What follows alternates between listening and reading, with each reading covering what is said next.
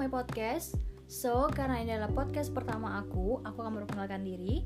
Perkenalkan, nama aku Tasya Putri Kamila. Teman-teman semua bisa panggil aku Tasya. So, di podcast pertama ini, aku mengangkat tema insecure dan toxic people. Why, kenapa aku pilih tema ini untuk podcast pertama aku? Karena ini merupakan salah satu pengalaman aku dan aku yakin teman-teman semua yang dengar podcast ini pasti pernah ngerasa insecure.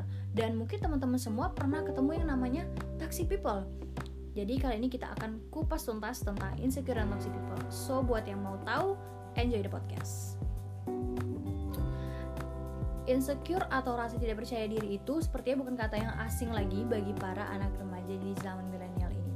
Karena rasa insecure ini juga dapat membunuh mimpi dan menyerang psikis atau mental seseorang.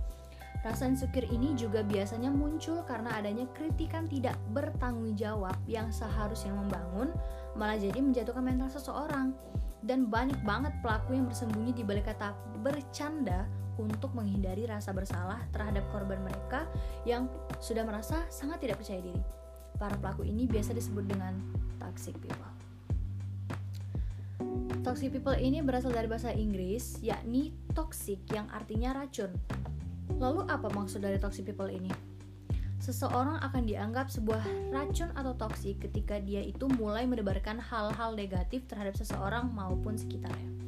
Jadi, toxic people ini merupakan seseorang yang selalu memberikan pengaruh buruk atau negatif kepada seseorang dan juga mempengaruhi seseorang untuk selalu mendengarkan pendapatnya tanpa memikirkan perasaan orang yang dipengaruhinya. Kemudian mereka ini senang mengontrol dan memanipulasi keadaan. Maksudnya apa? Memanipulasi bahwa semua keadaan ini terjadi karena salah dari diri kita sendiri. Lalu kenapa bisa ada toxic people? Apa yang bikin mereka menjadi orang yang toxic? Sebenarnya banyak banget faktor yang bisa membuat seseorang menjadi toxic people. Contoh faktornya ya ini karena trauma. Trauma trauma ini membuat mereka menjadi seseorang yang paranoid atau mudah panik paranoid ini membuat dia tuh menjadi obsesi dan menjadi sebuah dendam namun dia itu nggak pengen itu terjadi lagi dalam hidupnya oleh karena itu, dia selalu mencari korban untuk dimanipulasi dengan hal-hal negatif. Kemudian dia itu menginginkan kita itu selalu berada di dekat dia, tapi dia tuh nggak senang kalau lihat kita bahagia. Oleh karena itu, toxic people ini senang banget mengontrol agar kita itu tidak terlalu merasa bahagia kalau kita nggak di dekatnya. Ngeri banget kan? Karena tujuan utama toxic people ini itu membuat korbannya tidak bahagia dan terus merasakan kesedihan dalam waktu yang lama. Tapi nggak semua orang yang punya trauma itu dapat berubah menjadi toxic people. Kalau ada seseorang yang berhasil menyelamatkan diri dan menyembuhkan dirinya sendiri, pasti mereka itu akan memberikan semangat yang positif terhadap seseorang yang sedang dilanda masalah. Namun lain hal jika seseorang tidak dapat mengontrol dirinya dengan baik, mereka menjadikan obsesi itu sebuah dendam yang terus dilanjutkan. So maka terjadilah seorang toxic people. Nah jadi di sini ada ciri-ciri toxic people yang teman-teman harus dengerin banget dan kalau teman-teman merasakan ada seseorang yang wah ciri-cirinya mirip nih sama toxic people teman-teman bisa langsung jauhin ya. Jadi ciri-ciri toxic people ini tuh sangat mudah banget dikenali kepribadiannya ya. Mulai dari mereka itu sulit banget meminta maaf atas kesalahan yang mereka perbuat dengan nyata Terus mereka itu selalu meremehkan dan merendahkan seseorang, senang memanipulasi keadaan, mudah menghasut hal-hal negatif terhadap seseorang dan hanya ingin senangnya aja karena mereka itu nggak mau mikirin perasaan korbannya. Nah, jadi banyak banget kerugian yang didapat kalau kita terus berada di dalam circle manusia kayak gini. Salah satunya itu kita tuh nggak bisa berkembang dengan baik. Kita selalu memikirkan apa pendapat dia, Selain itu kita juga terus menyalahkan diri sendiri. Karena kita tuh nggak merasa pantas berada di dekat dia. Hanya karena kita itu nggak sesuai dengan kriteria keinginan dia gitu loh. Nah jadi ini sesuai pengalaman aku yang sudah aku bilang tuh. Aku pernah berada di posisi ini. Aku pernah berada di dalam circle toxic ini Selama hampir setahun penuh. Dan orang ini adalah orang terdekat aku dulunya. Jadi aku merasa saat itu dunia ini tuh bener-bener gak adil gitu. Kenapa sih aku gak bisa jadi seseorang yang perfect? Padahal harusnya pas itu aku sadar gitu loh bahwa gak ada satupun manusia di dunia ini yang sempurna yang perfect. Tapi kenapa aku setiap hari dituntut untuk selalu perfect? Kayak cara berpakaian semuanya aku harus perfect dan itu semuanya diatur sama dia. Dan bodohnya aku menuruti keinginan dia satu persatu sampai aku tuh kehilangan rasa percaya diri aku setiap kali aku mulai kehilangan diri sendiri di situ juga aku merasa bahwa aku nggak bisa melepaskan diri dari manusia toksik ini. Karena aku pernah baca di salah satu ekspor Instagram yang aku lupa nama akunnya. Uh, akunnya tuh bilang kayak gini akun quotes semakin kita ingin menarik diri dari manusia toksik maka di situlah letak ketidakberdayaan kita untuk melepaskannya. Dan itu memang benar. Setiap aku ingin menarik diri itu maka aku kayak aduh aku nggak bisa nih gitu.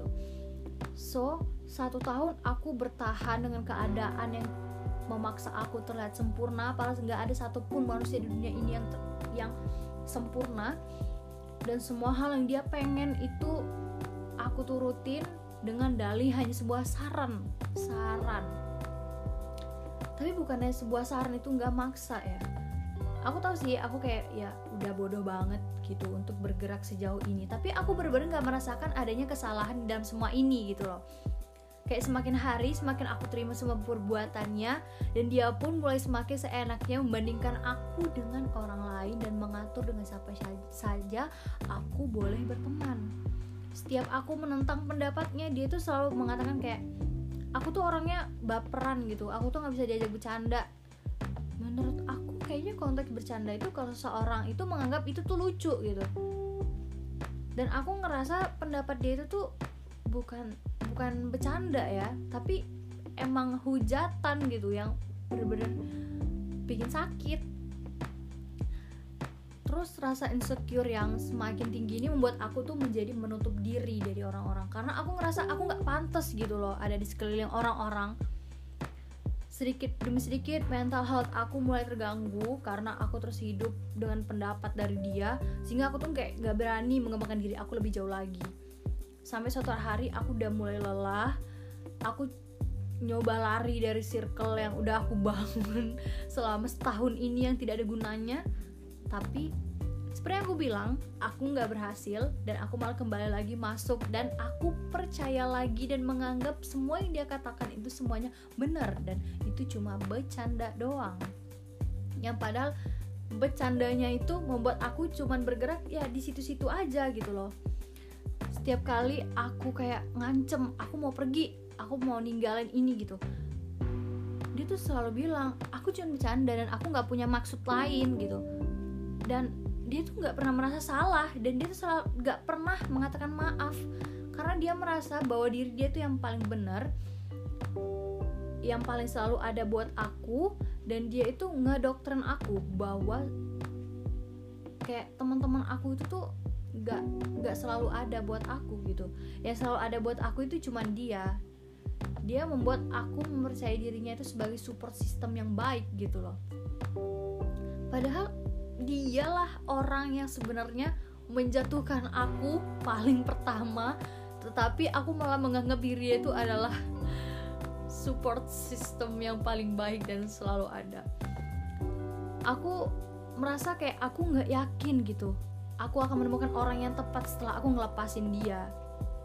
Tapi alhamdulillahnya tepat banget di malam itu aku kayak kesadar sendiri akan perbuatan dia yang udah bener-bener parah banget. Dia menghina aku dan teman-teman aku dia mengatakan bahwa aku ini adalah sampah. Sampah dan dia mengatakan juga aku ini orang yang nggak berguna dan aku ini cuman orang yang orang yang cari-cari masalah dan aku tuh cuman pembuat masalah doang di dalam hidupnya.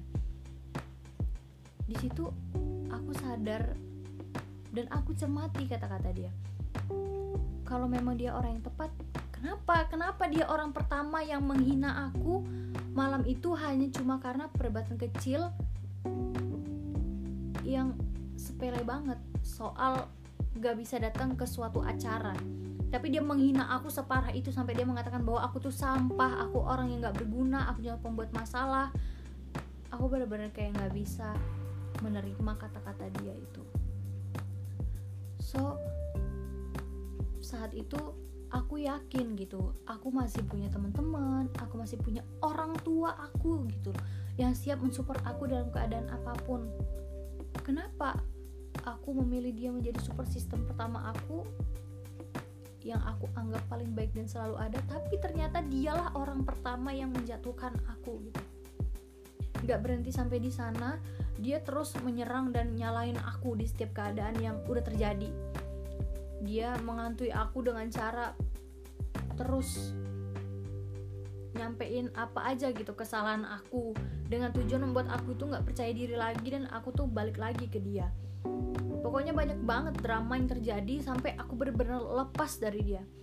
Satu bulan lebih dia terus memancing aku untuk kembali tetapi aku terus meyakinkan diri aku bahwa selama ini aku udah cukup aku udah cukup menanggung semua masalah yang seharusnya itu bukan jadi masalah aku gitu loh. Aku nggak berhak bertanggung jawab atas semua masalah yang ada di hidup dia. Dan alhamdulillahnya kali ini aku benar-benar berhasil meyakinkan diri aku aku berhasil memulangkan diri aku ke tempatnya dan aku nggak lagi mikirin apa kata orang dan aku melakukan apa pun yang aku inginkan yang aku nggak bisa lakuin. Pas aku bersama manusia toksik ini nah di saat diri aku udah menjadi lebih baik lagi pas udah nggak dengan dia sekarang aku yakin gitu aku udah mengambil keputusan yang tepat untuk jauh dari dia. Karena setelah aku berhasil jauh dari dia tuh banyak banget hal-hal positif yang masuk ke dalam hidup aku gitu. Aku jadi kayak bisa melihat bahwa ya ampun jalan aku tuh masih panjang banget dunia itu masih sangat luas masih banyak orang-orang hebat yang belum aku temui. Banyak pengalaman yang harus aku lalui untuk bekal aku di masa depan nanti. So buat apa gitu? Aku bertahan dengan circle manusia yang seperti ini yang membuat aku nggak bisa mengembangkan diri gitu loh. Dan cara yang paling baik untuk untuk memaafkan dia itu ya cuman dengan cara mengikhlaskan semua yang pernah terjadi dan menjadikannya dan menjadikan pengalaman ini adalah yang paling baik. Karena sebaik-baik guru adalah pengalaman. So mungkin di luar sana masih banyak banget. Atau mungkin teman-teman yang dengerin podcast ini pernah terperangkap dalam hubungan yang kayak gini, yang toksik banget kayak gini. Kalau aku denger seseorang yang cerita atau speak up soal ini aku kayak pengen banget bantu mereka keluar dari hubungan itu. Dan meyakinkan diri mereka bahwa please please please jangan pernah takut kehilangan seseorang. Apalagi orang itu tuh nggak bisa bikin kita bahagia karena bahagia itu kita yang ciptain. Hidup itu cuma sekali maka berbahagialah dengan orang yang tepat dan menerima kita tuh apa adanya tanpa menuntut kita untuk menjadi orang lain. Because love yourself. Karena sesungguhnya setara cantik itu tuh nggak mesti harus fisik tapi hatilah yang utama. Karena attitude itu adalah hal utama dalam ya di dalam zaman ini gitu loh. Di dalam zaman yang udah modern ini attitude adalah hal yang utama. Soal cantik itu itu semuanya bonus. Jadi kalau kalian berada dalam circle ini please please banget kalian pikirin baik-baik lagi. Nggak ada nggak ada gunanya dan nggak ada faedahnya sama sekali untuk bertahan. Itu nggak ada. Kalian buat kalian yang masih belum nemuin cara untuk pergi teruslah teruslah berada dalam hubungan ini. Jalani hubungan ini sampai kalian merasa lelah dan sampai kalian kalian pasti akan menemukan titik di mana kan udah muak dan kalian udah lelah dan pasti ketika kalian pergi kan nggak akan merasakan aduh aku nyesel. Nggak kan nggak akan merasa nyesel please. Karena seseorang yang yang jahat itu pasti bakal digantikan dengan yang lebih baik lagi sama Tuhan. Jadi teman-teman itu teruslah kembangin diri kalian karena aku juga sama seperti kalian yang pernah terpuruk karena su suatu keadaan. Semuanya butuh proses kita bangkit pelan-pelan dan kalau kita kehilang berani kehilangan kehilangan seseorang pasti akan diganti dengan yang lebih baik lagi. Semangat guys. So, berakhir sudah podcast kita hari ini. Semoga podcast ini bisa membantu teman-teman semua untuk menjauhi toxic people dan menjauhi insecure yang diakibatkan oleh toxic people. Jadi buat teman-teman semua jangan pernah takut kehilangan. Sekali lagi jangan pernah takut kehilangan karena kalau kita berani kehilangan itu pasti akan diganti dengan yang lebih baik lagi. So thank you udah pernah de udah dengerin podcast aku. See you next podcast. Bye.